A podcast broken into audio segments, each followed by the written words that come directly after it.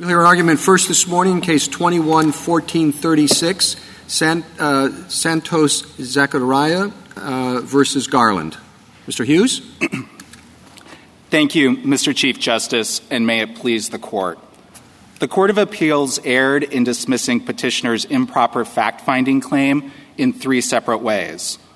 First, Unlike several of its neighboring provisions, the exhaustion requirement in 1252d1 does not contain the requisite clear statement to render it jurisdictional. Second, and regardless, any issue preservation requirement is not statutory and thus not jurisdictional.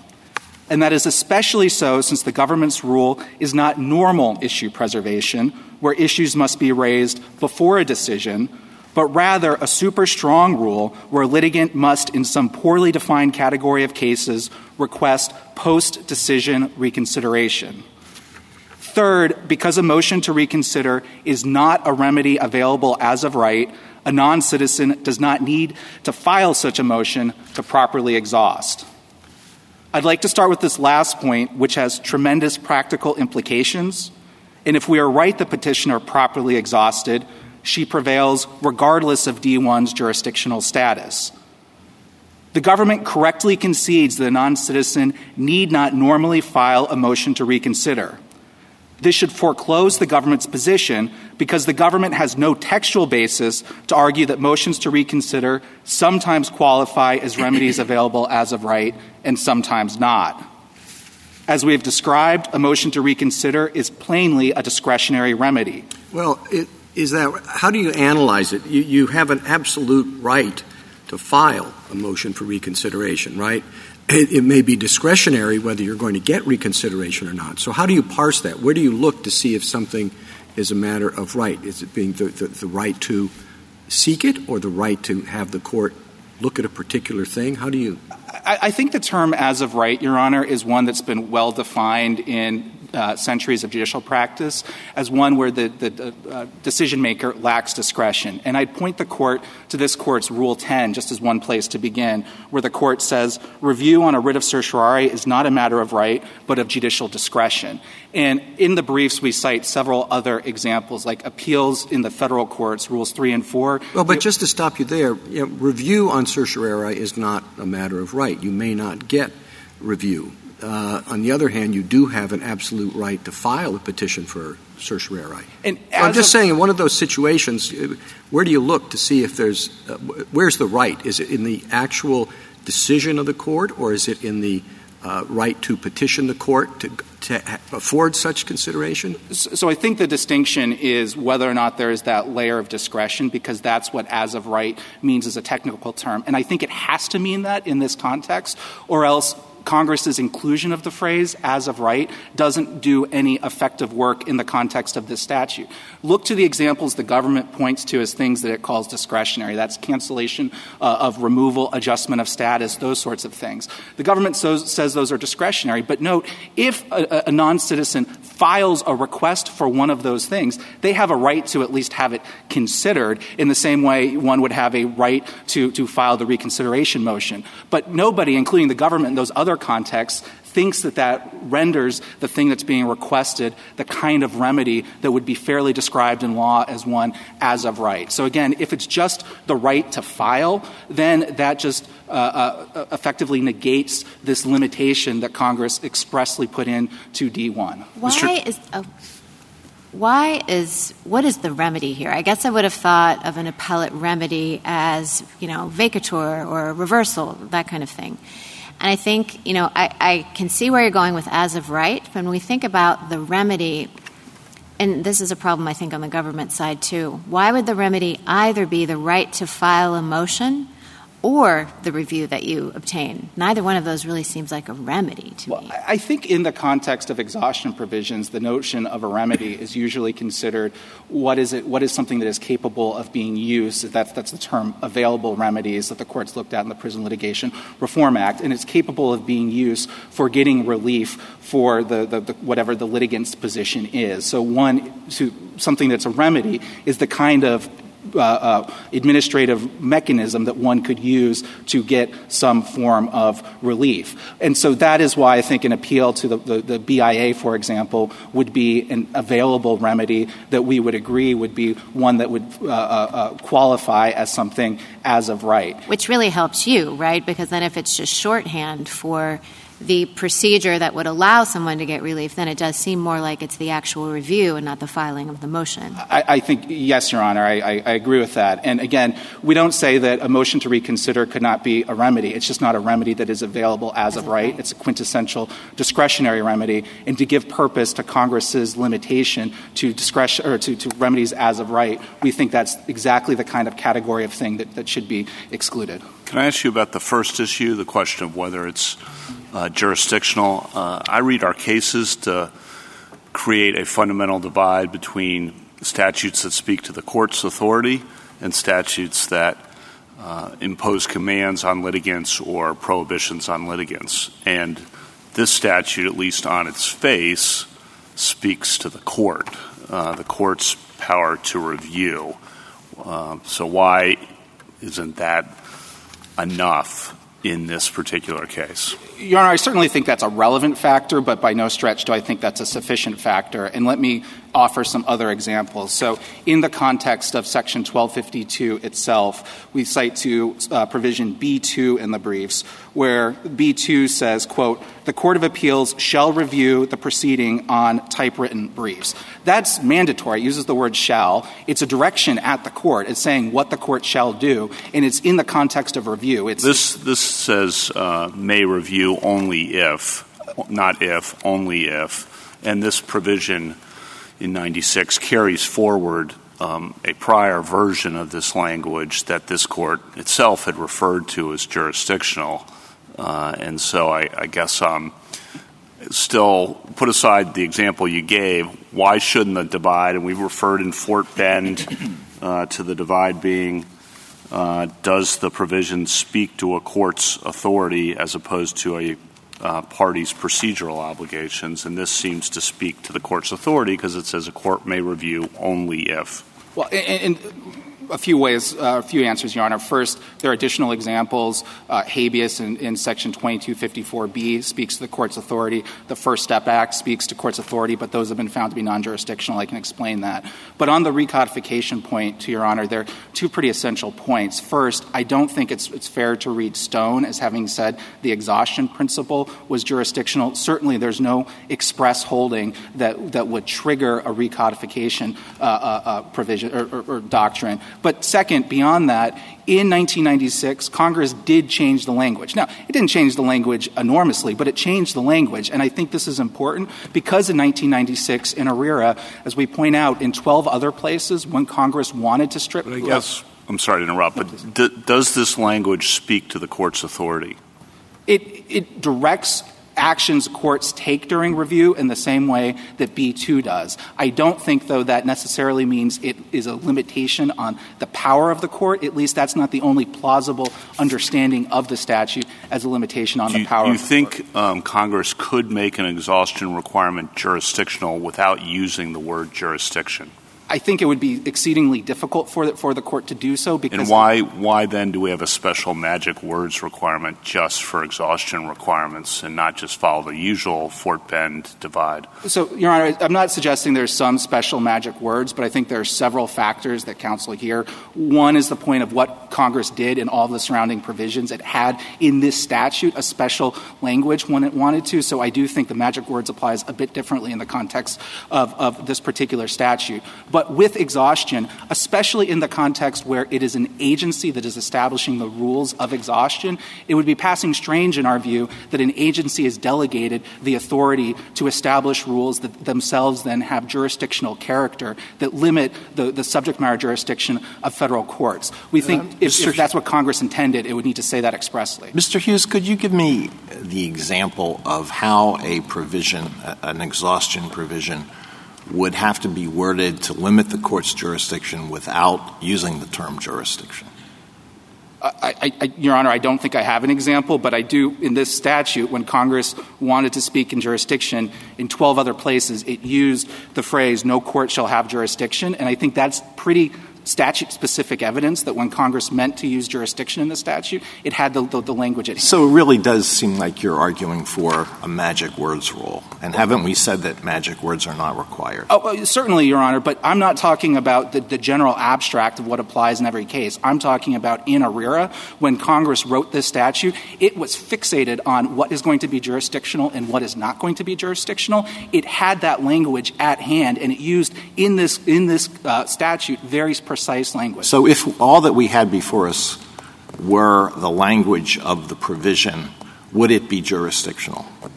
would If we knew. We have a provision that is worded exactly like this provision, but we don't have D-2, we don't have any of your other arguments. We just have the language. Would that be a jurisdictional provision? I don't think it necessarily would. But in undertaking the clear statement test, this Court says it looks to all of the traditional tools of statutory Well, why would that language not be sufficient?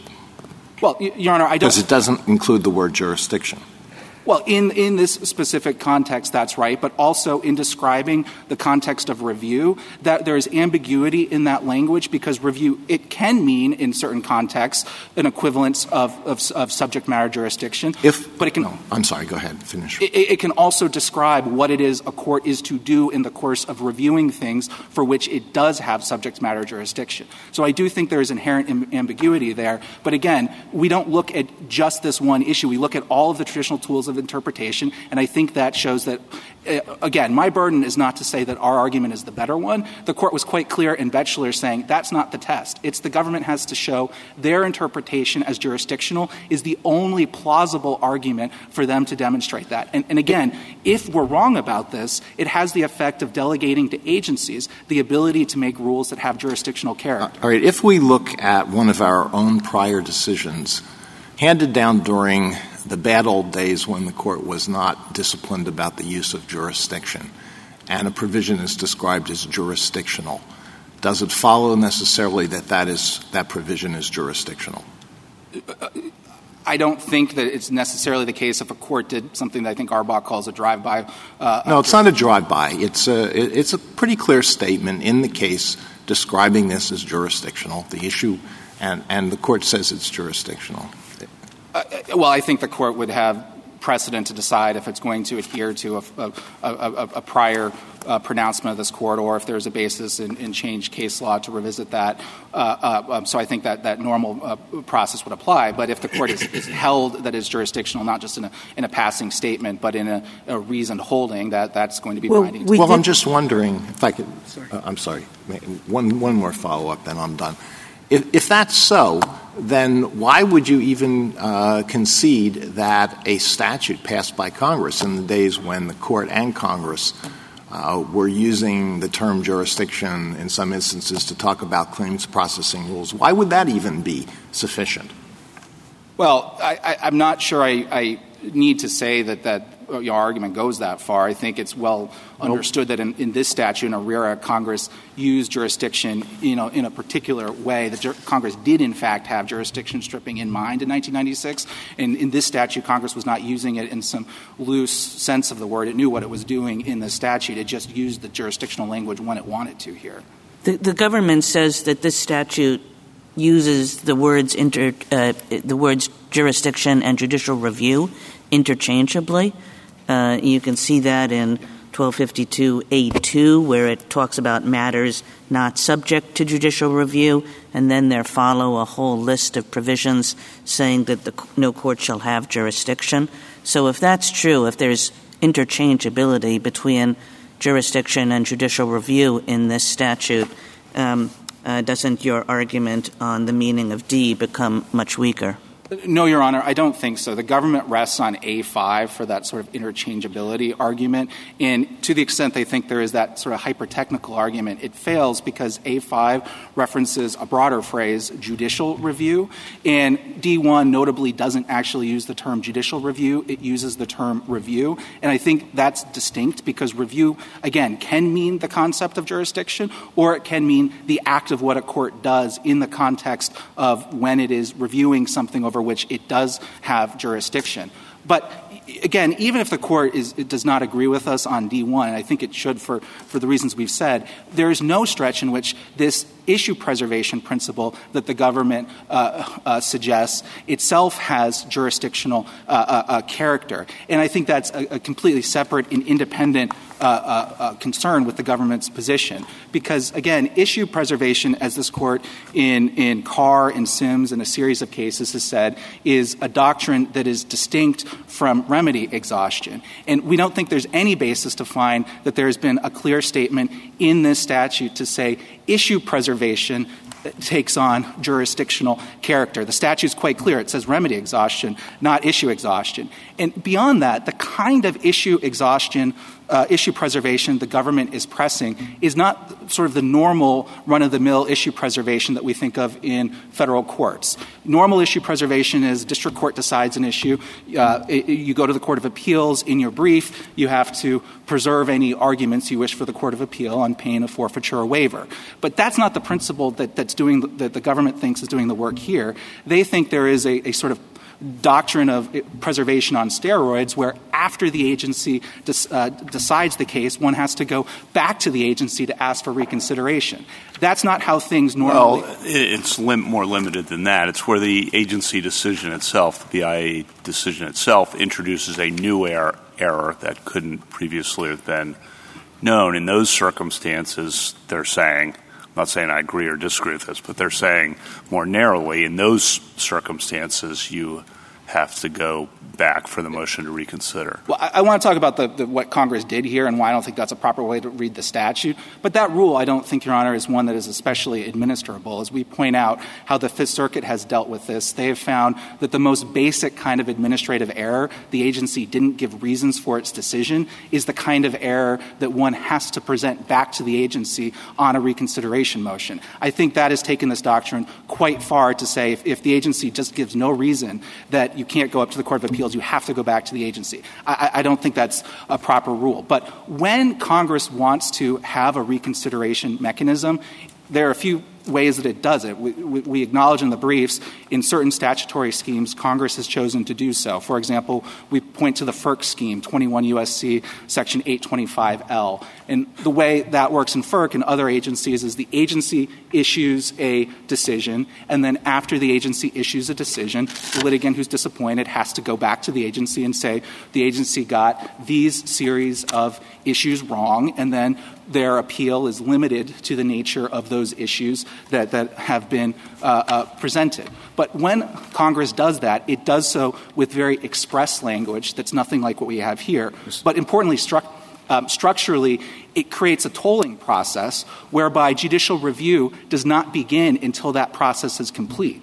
The way the government envisions this statute is a litigant would have to first file a petition for review of the final order of removal. But at the same time, the government believes while you're filing that petition for review, to have a timely petition for review, your claims are simultaneously unexhausted, and you must, at, at, at that same time, go back to the, the, the, board and ask for a motion to reconsider. And I think that position is compounded by the fact that the government believes this is a jurisdictional rule. So, take, for example, the only issue you're raising your petition for review is the argument that the government thinks is unexhausted. The government is setting up a scenario where a litigant has to file a petition for review that it itself believes the Court of Appeals at that that moment lacks jurisdiction over because it's unexhausted, and then simultaneously exhaust that claim before the agency. Mr. Hughes? Um, uh, and it's certainly an interesting uh, process that, that's being posited, and one wonders how many circles of review would be required if, if an agency's explanation continued to be deficient. Um, could it be more than one? Interesting questions. But um, I, I, just, before you sat down, I wanted to give you a chance to respond to the government's suggestion that even if it loses on everything else, we should remand the case to allow the Court of Appeals to have the opportunity, sua sponte, to uh, raise uh, some objections of its own. And, um, I know the government lawyer before the Fifth Circuit didn't raise any of these concerns and seemed to disavow them.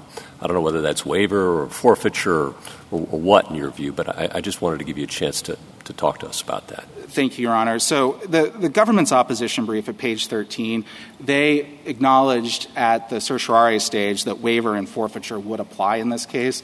I think that acknowledgement was, was right then. Their suggestion that there should be a sua sponte ability of the lower courts to reconsider, I, I, I just don't think is correct. And we point the court to the Sineneng-Smith decision where this court said pretty clearly that the lower courts, quote, should not sally forth each day looking for wrong, wrongs to right. You know, we're talking about the government here. If the government wishes to press an exhaustion, uh, a failure to exhaust, they certainly have the, the ability to do so. And again, it was asked at oral argument, and the government did not take the opportunity um, to press exhaustion. And, and let me be clear, I think there's a substantive reason to think why it is government lawyers should, in fact, have this authority. When we're talking immigration cases, it's, it's known that sometimes individuals are pro se or may not have um, every ounce of, of, of, lawyering behind them, and it can well be appropriate uh, to, to determine in, in, specific cases the government wishes to waive exhaustion in the interest of justice and public confidence in the immigration system.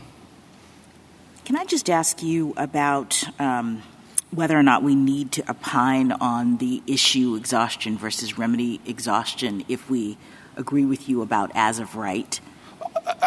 I don't think the court would have to, Your Honor. If the court agrees with us that we're correct in the meaning of D1 and that petitioner here properly exhausted, then the court need not reach the question of the jurisdictional status of these other issues. I do think petitioner prevails either if the court agrees that D1 is not jurisdictional at all or issue preservation isn't jurisdictional, or alternatively if we're right about the meaning of the statute. So I, think the court could uh, um, resolve this case on, a variety of those different grounds.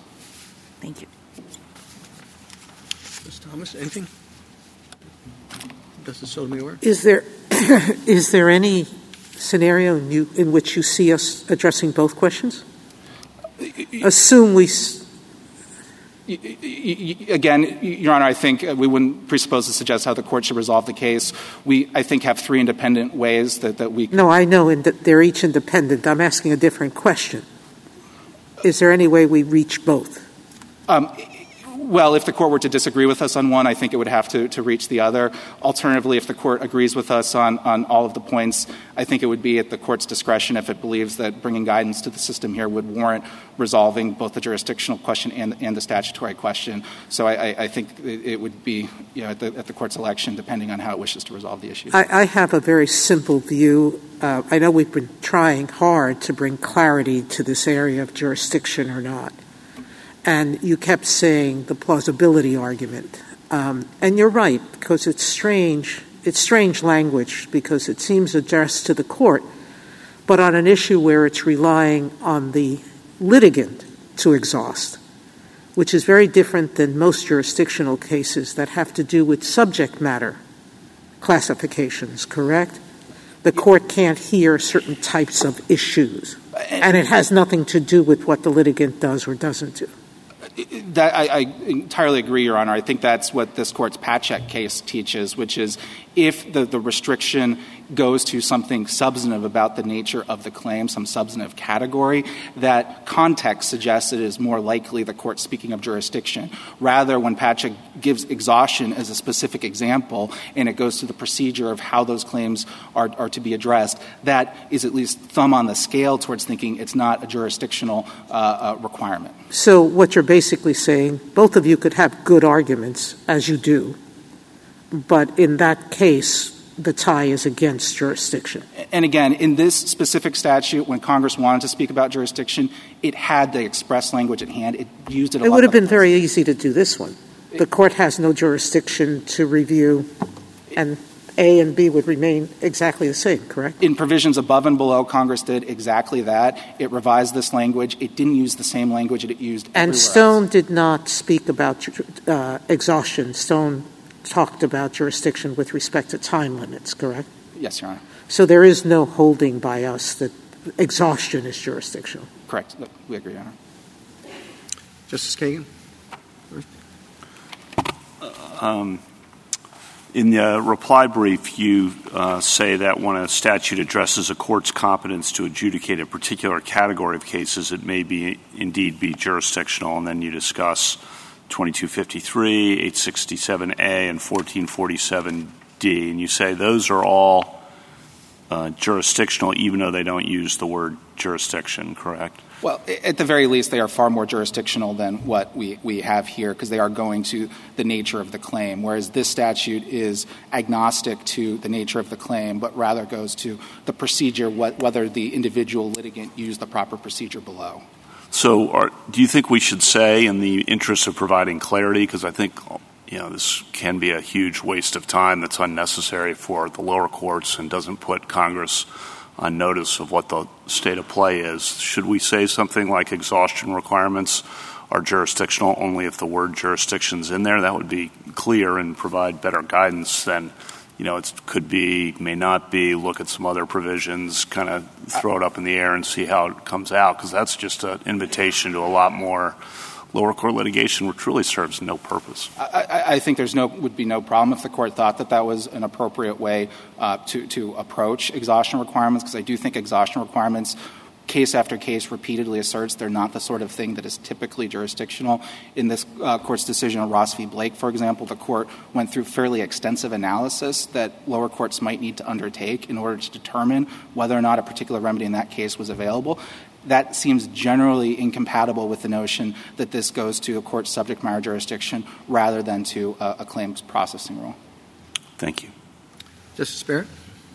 Justice Jackson? Is there currently widespread confusion about uh, whether or not exhaustion requirements are jurisdictional?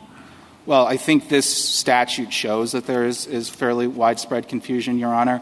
Uh, many of the lower courts reliant on earlier uh, uh, holdings before this court brought discipline to the notion of, of jurisdiction. But since the clear statement rule, have we ever found uh, that an exhaustion requirement is jurisdictional? Uh, n- no, Your Honor, and we certainly don't think the court should do so here. So that, that I think the full tenor of this court's cases are clear that an exhaustion rule is just incompatible with, with it being jurisdictional. Thank you. Thank you, counsel.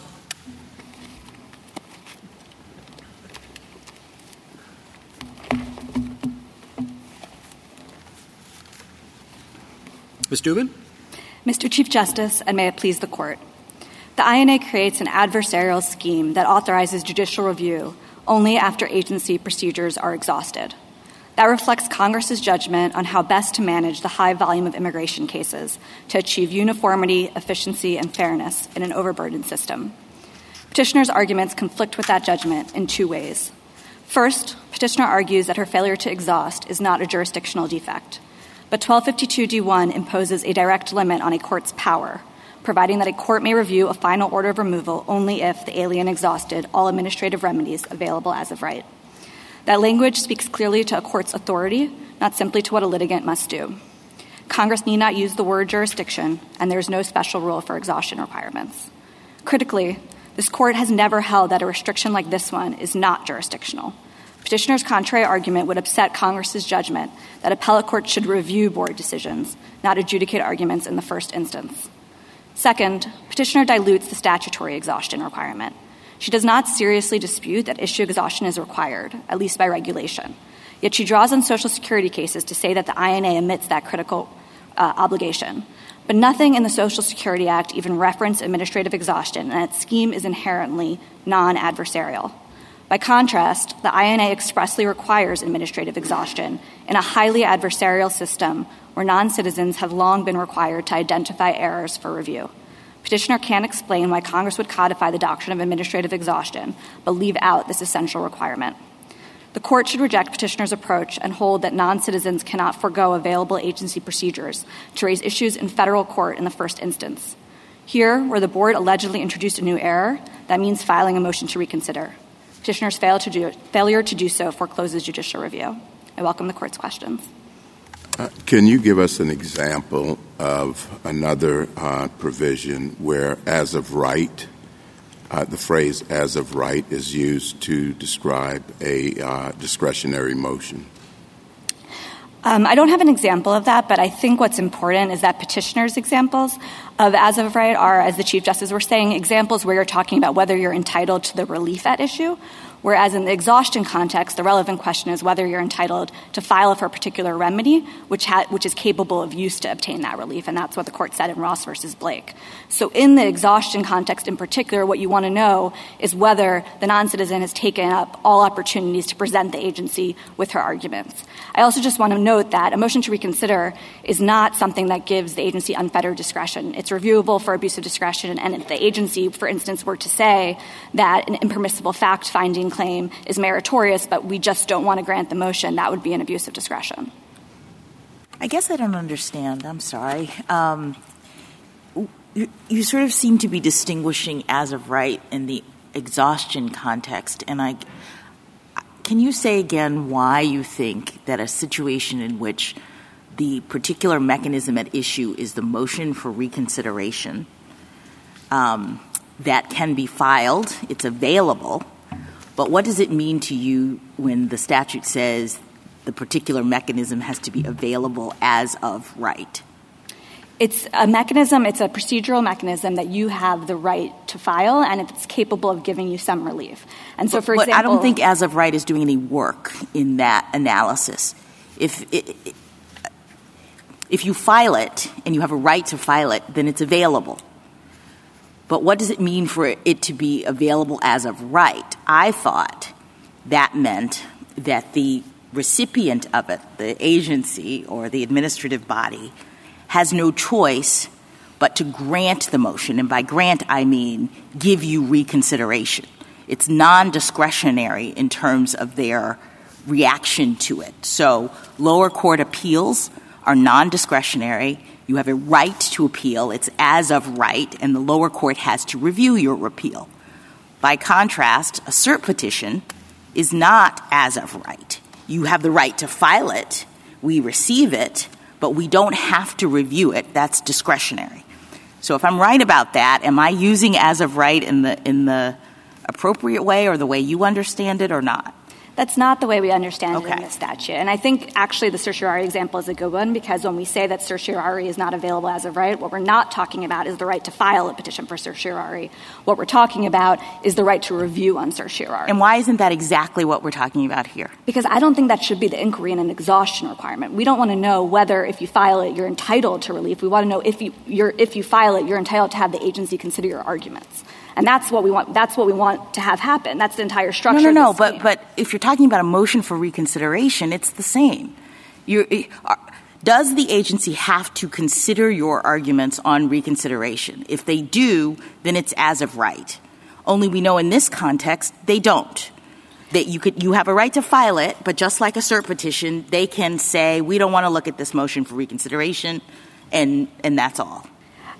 I, think that's not correct, Your Honor. As, I mentioned earlier to Justice Thomas, I think that the right understanding of how a motion to reconsider works is that if you have a meritorious claim and it's not blocked by other procedural defects, for instance, that you failed to raise it earlier when you should have and things like that, so you have an impermissible fact-finding claim and you brought it at the right time and for the right reasons, and the agency nonetheless denies a review because they simply don't feel like granting it, because they simply don't want to give you relief, that would be an abuse of discretion in this context. If, if, if you are right about what as of right means, Ms. Dubin, then wouldn't there be an obligation to file in every case? But in parts of your brief, you suggest that there's only an obligation to file when the BIA itself has introduced the error. And I don't understand how the two parts of your position can uh, uh, coincide. Yes, and I think that comes that, you have our position correct, and I think that it comes from the exhaustion requirement, what it means to exhaust the requirement that a litigant exhaust comes from administrative exhaustion, from well settled principles. And what that requirement means is that you have to give the agency the chance to correct its own errors, but it doesn't require that you give the agency multiple chances to correct its own errors. So that's what makes it such that a motion to reconsider is only available as of right when you haven't yet raised the, the argument before. Another way, I think, to think of the same restriction. I see how that makes sense. I just don't see how you get it from the text of the statute, how you're able to parse the text on the one hand to say that there's an obligation, and on the other hand to say, but that obligation disappears when you've already had a first shot. Right. So I think there's two ways to parse the statutory text to get to that requirement. One is the exhaustion requirement, which is what I was highlighting before, which brings with it this doctrine of administrative exhaustion, and that's what this court said in Woodford in interpreting the PLRA, which uses similar language. The second way is from available, I think, because the agency is not going to hear arguments you made before, and, and they've said that in REOSG, which is agency precedent. And so under this court's precedent in Ross versus Blake, it's simply not available to you to file a second motion to reconsider in that circumstance. Can I ask you a question on the first issue, the broader jurisdiction issue? I think the other side, as I understand their position, says the reference to court uh, supports you, but in this particular context, two things uh, kind of override that. One being the references to jurisdiction elsewhere in the statute, and the second being that this is an exhaustion requirement. So, um, why isn't that the better way to read the statute given the broader context? Right. So I think that I mean, I didn't take petitioner to take a square position on this, but I take petitioner to sort of indicate that if it was just the plain text alone here, we have a very good argument that this is jurisdictional. But I think you're right that, that petitioner is saying that the rest of the statutory context cuts the other way, and we see it differently. I think 1252 cuts in favor of this provision being jurisdictional because it doesn't use the word jurisdiction exclusively as the way of, of talking about a court's authority, and those are the provisions that Justice Kagan flagged earlier in 1252A2 and also 1252A5. I think what petitioner's response to that is, well, those use the words judicial review and not review. And I think that's um, slicing the bologna a little bit thin. I don't think there's. I, I read 1252A5 exactly the opposite way. That it, you can read it as Congress was quite aware that it was using these two terms in the statute, and that the two terms meant something different, except for in that purpose with respect to the availability of habeas, they should mean the same thing but that Congress was saying, we're, we're taking notice that both of these terms exist in this statute, and here we want them to have the same consequence, but in other respects, not, because they're two different terms. Right. I think that that would be one argument if all you had was 1252A5, but you also have 1252A2, which says matters not subject to judicial review and then lists a number of things about jurisdiction. So I don't think that would explanation would help there. But I think the second part of this answer is that um, 1252D1 has a prior source. It comes from 1105A. And this is the language that Congress had used in 1105A much before IIRIRA. When Congress then codified this provision in IIRIRA, it was after a lot of courts of appeals, and this court had described that provision as jurisdictional. So there's no real, like, mystery as to why the court used the language it did in 1252 it it didn't codify the exact language. It codified almost exactly the same. Uh, yeah, you keep using the word almost in your brief also, but it didn't. That's the point. So I think what, what I think is critical about what the changes that Congress made from 1105A to 1252D1 is that Congress all I know did, it's what you think is critical, but go back to the operative question, which is the fact that we're going back and forth. Doesn't that prove your adversary's point? That there's a plausible argument, and once there's a plausible argument, it's not jurisdictional? I don't think there's a plausible argument, and, and the reason is because of what changes Congress made from 1105 to 1252 D1. All Congress did in the relevant part of the statute was omit, was change from a passive voice and a double negative. So the original provision said an order of deportation or exclusion shall not be reviewed by any court if the alien has not exhausted administrative remedies. And our provision says a court may review a final order of removal only if. That is a classic cleaning up of language, not meaning to change the substance but of the prior Does that provision. help you or hurt you? Because it certainly sounded, sounded to me like the former formulation was more of a claims processing issue. I thought you were suggesting that the change was made to make it more jurisdictional. But read the former language again.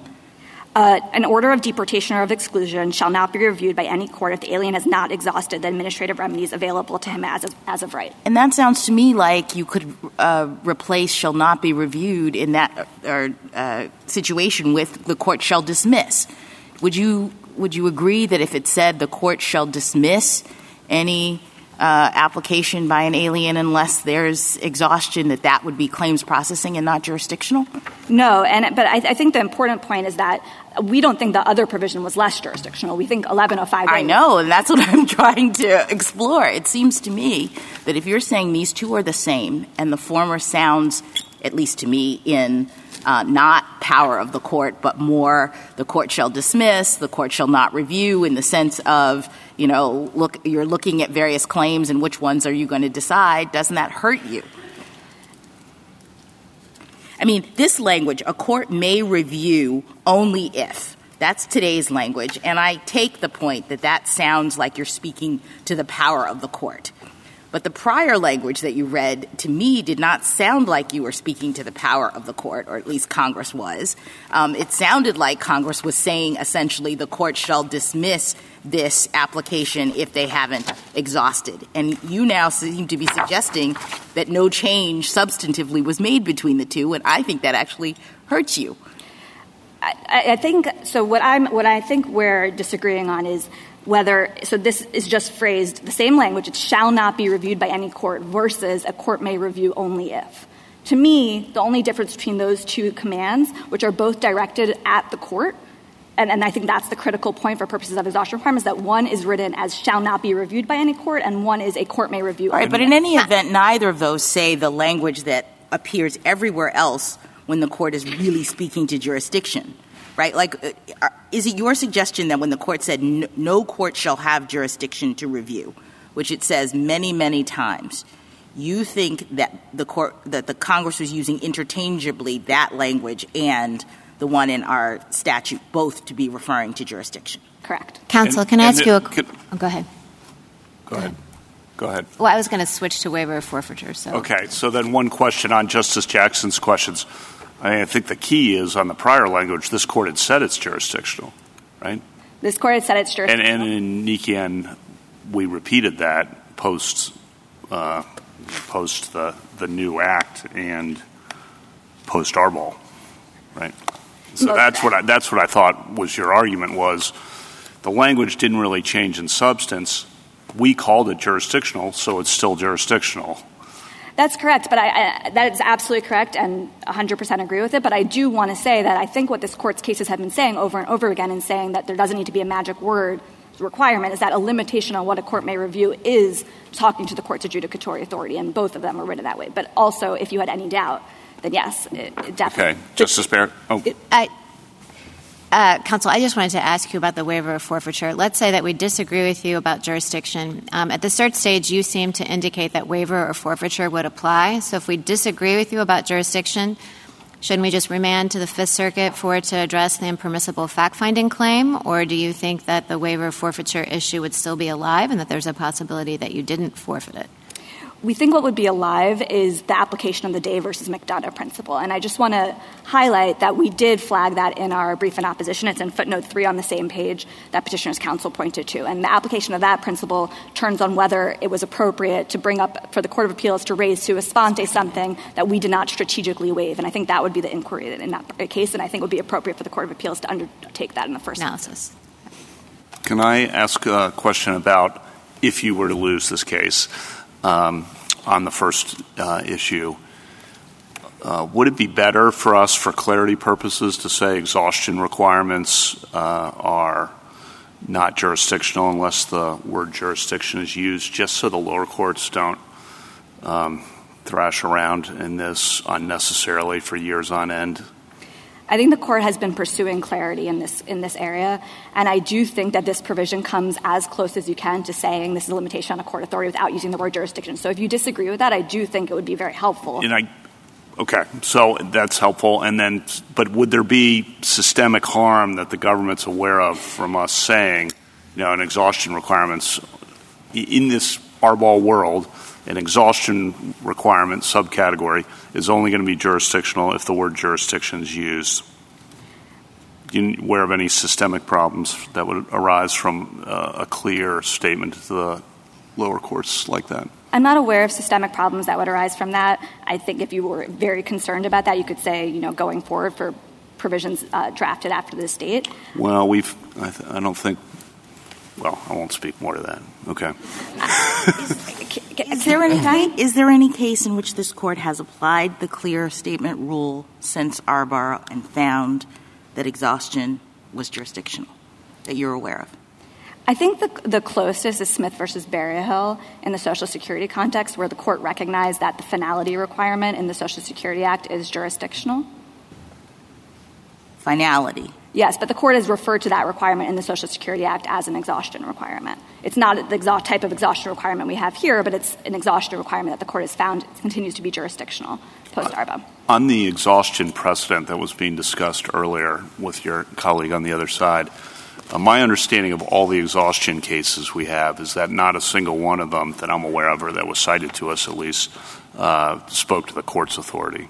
Is that your understanding as well, as distinct from putting an obligation on the litigant in the statutory language? Yeah, and I think the best example of the comparator is the PLRA, which is written as no action shall be brought, which is a very different type of phrasing as opposed to a limitation on a court's But it's not as though those cases uh, used that sort of distinction. I mean, maybe they didn't have to, but they spoke in pretty general terms about how exhaustion requirements are generally non-jurisdictional, much like we've said statutes of limitations are usually non-jurisdictional. And maybe you could come up with something that suggests a different rule in a particular case, but all of these cases, and there are quite a lot of them, just sort of assume, or not, not assume, say that the presumption is that exhaustion is non-jurisdictional.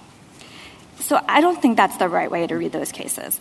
There are a few cases that refer to exhaustion requirements in tandem, hand-in-hand, with claims processing rules, which I take the court to mean in the paradigmatic case to be a filing deadline, a timely filing requirement. And there have been exhaustion requirements that this court has considered that have looked like a filing deadline requirement. So an example of that is the deadline for filing a charge with the EEOC.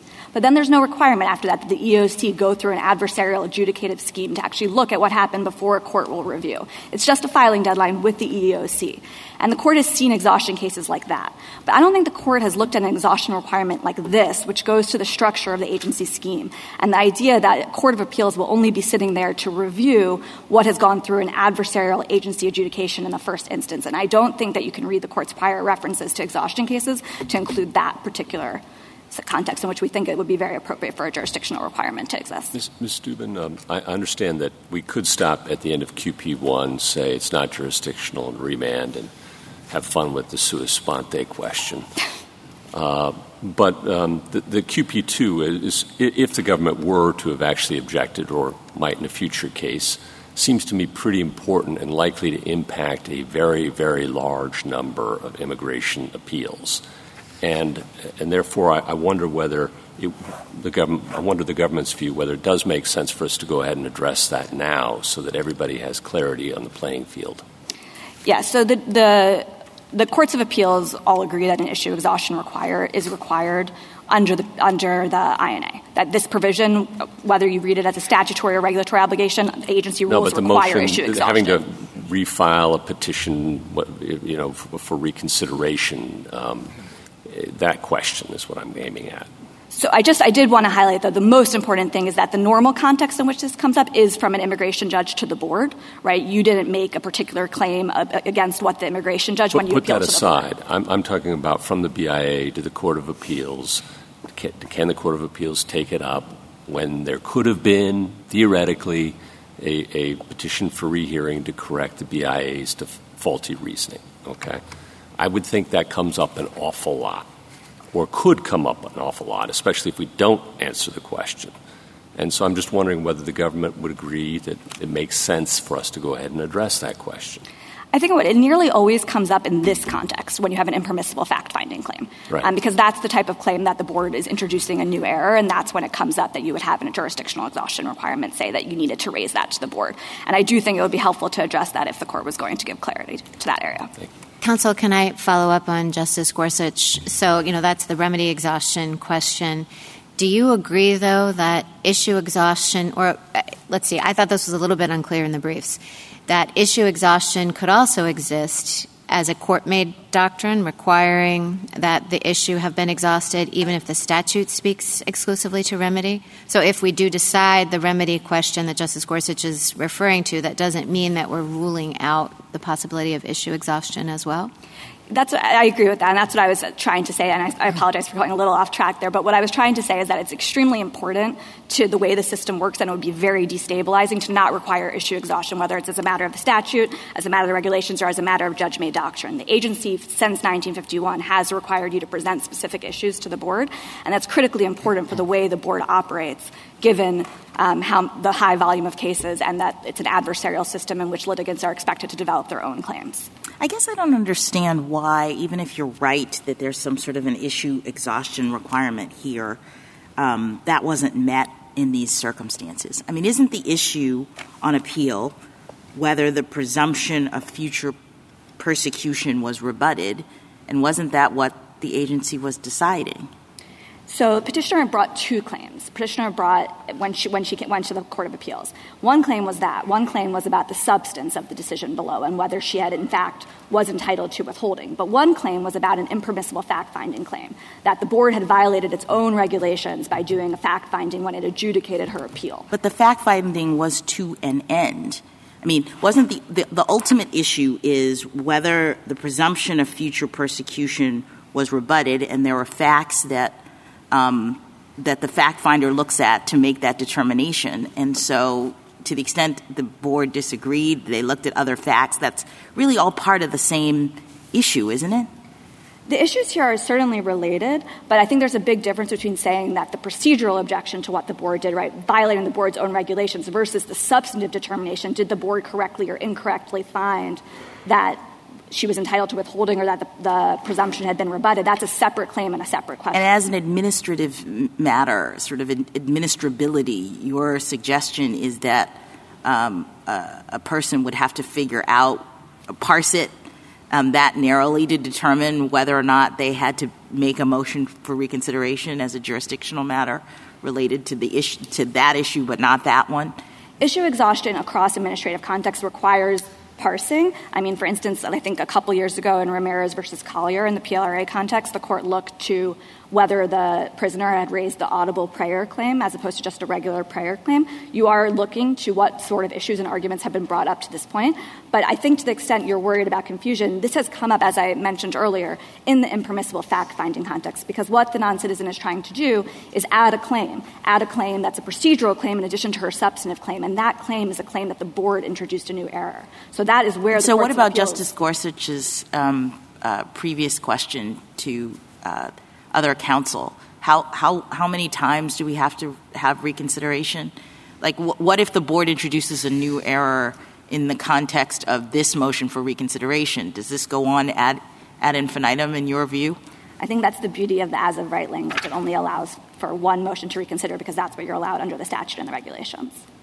On your question to, um, on the question that Justice Barrett and Justice Gorsuch asked, this may be repetitive, but I just want you to follow up. Sure you're worried if you lose this case that we say something about can you repeat that just so we don't inadvertently um, do something that's going to cause problems yes um, we are worried that you would say that there's no issue exhaustion requirement in this context, whether as statute or regulation. We think that would be clearly wrong because the regulations require issue exhaustion. I don't take petitioner to be seriously disputing that there is an issue exhaustion requirement, and it's critically important to have that issue exhaustion requirement because the board can't pick through the immigration judge decisions to figure out what, you think the errors are. You need to present those to the board. So it's very important to keep intact that issue exhaustion is required in this scheme. I, I, do think it is required as a matter of statute and it's jurisdictional, but the critical point is that issue exhaustion is required. Okay. Second uh, question, different one. What's the Court of Appeals standard of review on an imper- impermissible fact finding claim? So it's going to be coming up from a motion to reconsider because that's the circumstance in which you have to review it, and they will review it for abuse of discretion. But there is no indication, and we think it would be incorrect, that if you have a correct, uh, if you have a meritorious impermissible fact-finding claim and the board nonetheless rejects it and there's no procedural bar to them reaching it, that would be an abuse of discretion. Okay, so would it be abuse of discretion even if you lose this case? In other words, they haven't brought it in a motion to re, uh, reconsider, lose on the third issue, I guess. Uh, so it depends. You, if, are you following the question? I believe so. Okay. Um, but if I'm not, please let me know. It, de- it, depends if you see it as a legal error or factual error. But if it was a legal error, it would be reviewed de novo. And if it's a factual error, it would be reviewed for substantial evidence. But I don't think the distinction matters here because, like I said, if you have a meritorious impermissible fact finding claim under any of the standards of review, abuse of discretion, de novo, or uh, substantial evidence, you would prevail. Can you describe what you think an impermissible fact finding claim is when it's successful? Um, I think it's when the board finds facts that are that the immigration judge didn't consider. um, and, uses that to, uh, make, to and rest its decision on that. So I think what, why that's not the case here is because what the board did is reweigh the same facts the immigration judge considered, but this time with the, with the presumption um, that the immigration judge found didn't apply. So instead of saying that these facts mean that you haven't shown with, uh, entitlement to withholding without a presumption of future persecution, the board here said even if you include the presumption of future persecution, we think it's been rebutted. Well, suppose, the, suppose the government made just that argument before the board uh, and petitioner responded, you can't decide the case on that basis because that would be impermissible fact finding. And suppose that the board then rules in your favor. Under those circumstances, wouldn't the impermissible fact finding issue have been decided by the board? And under those circumstances, would it be necessary for the petitioner or someone else in a similar position to file a motion for reconsideration? No, because in that circumstance, the board would have decided it, and there's no obligation to keep bringing the same arguments to the board. Can I ask you, um, getting back a little bit to the jurisdictional, I guess I'm a little worried that the um, the fact that this exhaustion provision is directed at the court may not necessarily be indicative of its jurisdictional character. So I, I can imagine a provision that says a court must dismiss a final order of removal if the agency you know, I'm sorry, if the alien has not exhausted all administrative remedies. Would, would that be jurisdictional to you just because it's directed to what the court must do? I think provisions that are directed to what the court must do is what this court has been looking for in this series of cases. That's what the court but said. in those cases, it's always what the court must do with respect to a particular category of substantive claims. I think Justice Sotomayor said this before. And this is very different. It's what the court must do, but then it says, um, depending on which procedural hoops the party has or has not jumped through. So the second half of this provision is very much looking towards what the party is doing. Um, you know, all Mr. Hughes needs is a plausible reading. You have half of this provision, he has the other half of this provision. The cases that you're talking about are quite different because they don't make the criterion one that has to do with what the party is obligated to do. When you make that the criterion, doesn't this become not a jurisdictional provision? Or at least, doesn't it plausibly become not a jurisdictional provision? I don't think so. I think that the, the court said this in Rockwell, but Congress can define jurisdiction as it wishes, depending on what it decides is the requisite criteria. Here, what it didn't want. Well, it totally can, but the question is how are we going to read the language in front of us? And we've consistently said that when the key thing is what the party has to do, that's non jurisdictional. And here, everything depends on what the party has done or not done right? But I don't think it was just the key thing is what the party has to do. I think it was that the only th- the only uh, person that Congress meant to restrict is the party. Congress didn't mean to restrict the court. I would also just say that in the court's prior cases, they haven't only had jurisdiction turn on whether it's a subject matter. Um, in Gonzalez and Donato, both of those turned on the lower court procedures, and that is how the jurisdiction bar worked in both of those cases. Thank you, counsel. Justice Thomas, Justice Alito. There are, circum- uh, there, there are circumstances in which there's a constitutional basis for a clear statement rule. but here, I take it we're just interpreting a statutory provision. So, what basis do we have for imposing a, a clear statement rule, either retroactively or prospectively, on Congress? Are we not, even if it's not uh, desirable uh, to have to decide all these on a case by case basis? Isn't that our obligation to decide the meaning of particular provisions that come before us? Pre Arbaugh, I think that is what the court was doing. But then for a long time now, the court has said that a clear statement rule applies in this context. We didn't, we didn't feel the need to Yeah, well, what is the, our authority to do that? Um, I think that the court was trying to do it as a matter of divining congressional intent. Um, the idea was that when Congress wants to speak in jurisdictional language, it speaks clearly. So that, that was the authority. It was saying this is what Congress is doing and descriptively describing that. Um, I think that uh, in some cases, what and especially in the early cases, what the court was doing was it was seeing provisions that really looked like they went to a cause of action, like the number of employ- employees under Title VII. And the court was saying those really aren't what Congress would have meant to be jurisdictional. I think this case is many steps past this because you have a limitation that's addressed to a court. And I don't think that in Arbaugh and the cases that came right after it, the court was trying to say that that sort of thing isn't what Congress would have meant to be jurisdictional. I mean, do you think there's an empirical basis for that? We, we have uh, uh, gotten into Congress's mind and said, uh, you know, when they impose an exhaustion requirement, um, we think that almost always they mean that that's not jurisdictional in the true sense of the word. I definitely don't think so in the exhaustion context, especially like here. And I, this is something that I was saying earlier. I think that when Congress imposes a restriction on the relationship between an adjudicative agency proceeding and a court of appeals, it actually would want that to be jurisdictional. And if we're looking to what Congress would want, I think this is exactly the type of provision that Congress would want to be jurisdictional because it means that a court of appeals won't be sitting there reviewing agency actions in the first instance. It will have the benefit of reasoned decision making that might avoid the need for judicial review altogether. Justice Sotomayor? Justice Kagan? Justice Gorsuch?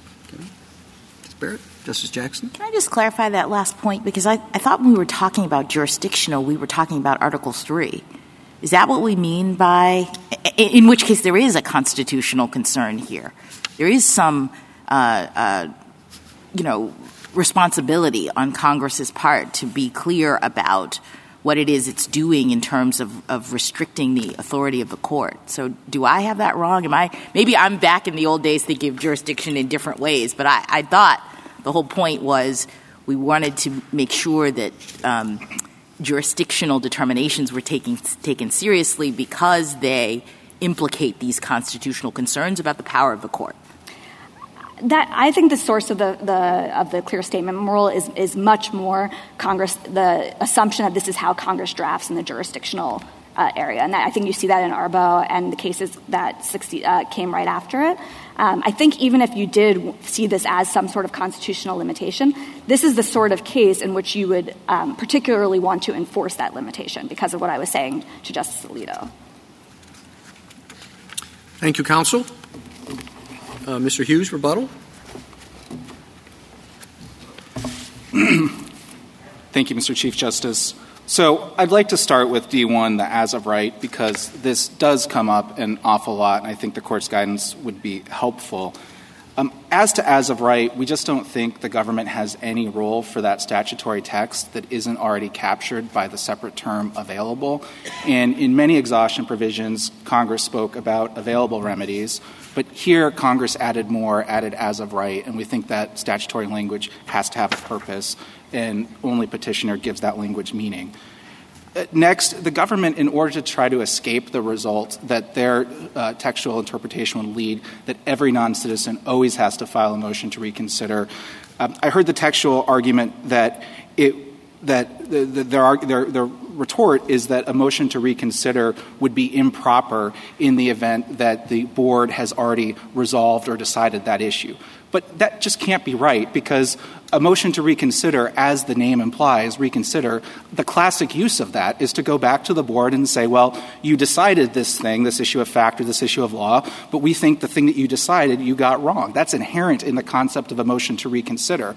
So I, don't think it works for the government to suggest that a motion to reconsider uh, when you are just straightforwardly asking the board to reconsider what it already did is somehow procedurally improper such that that becomes a textual escape from the, place that their statutory argument would ultimately lead.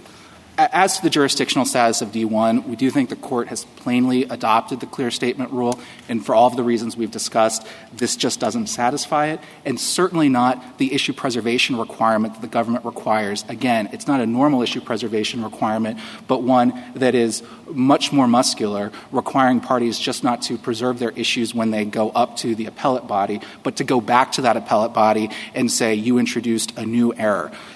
Congress can do that if it wishes. It has done so in other statutes, but it creates a structure that makes sense, that tolls judicial review, and provides for that expressly. Congress just did nothing of the sort here. Ultimately, we think our positions just accord with the text and they create a sensible statutory structure, and it properly empowers government lawyers to find waiver or waive exhaustion, as is typically the case of exhaustion statutes, where that would be appropriate to do so. We just don't think this is jurisdictional, and we also think petitioner properly exhausted. Thank you, counsel. The case is submitted.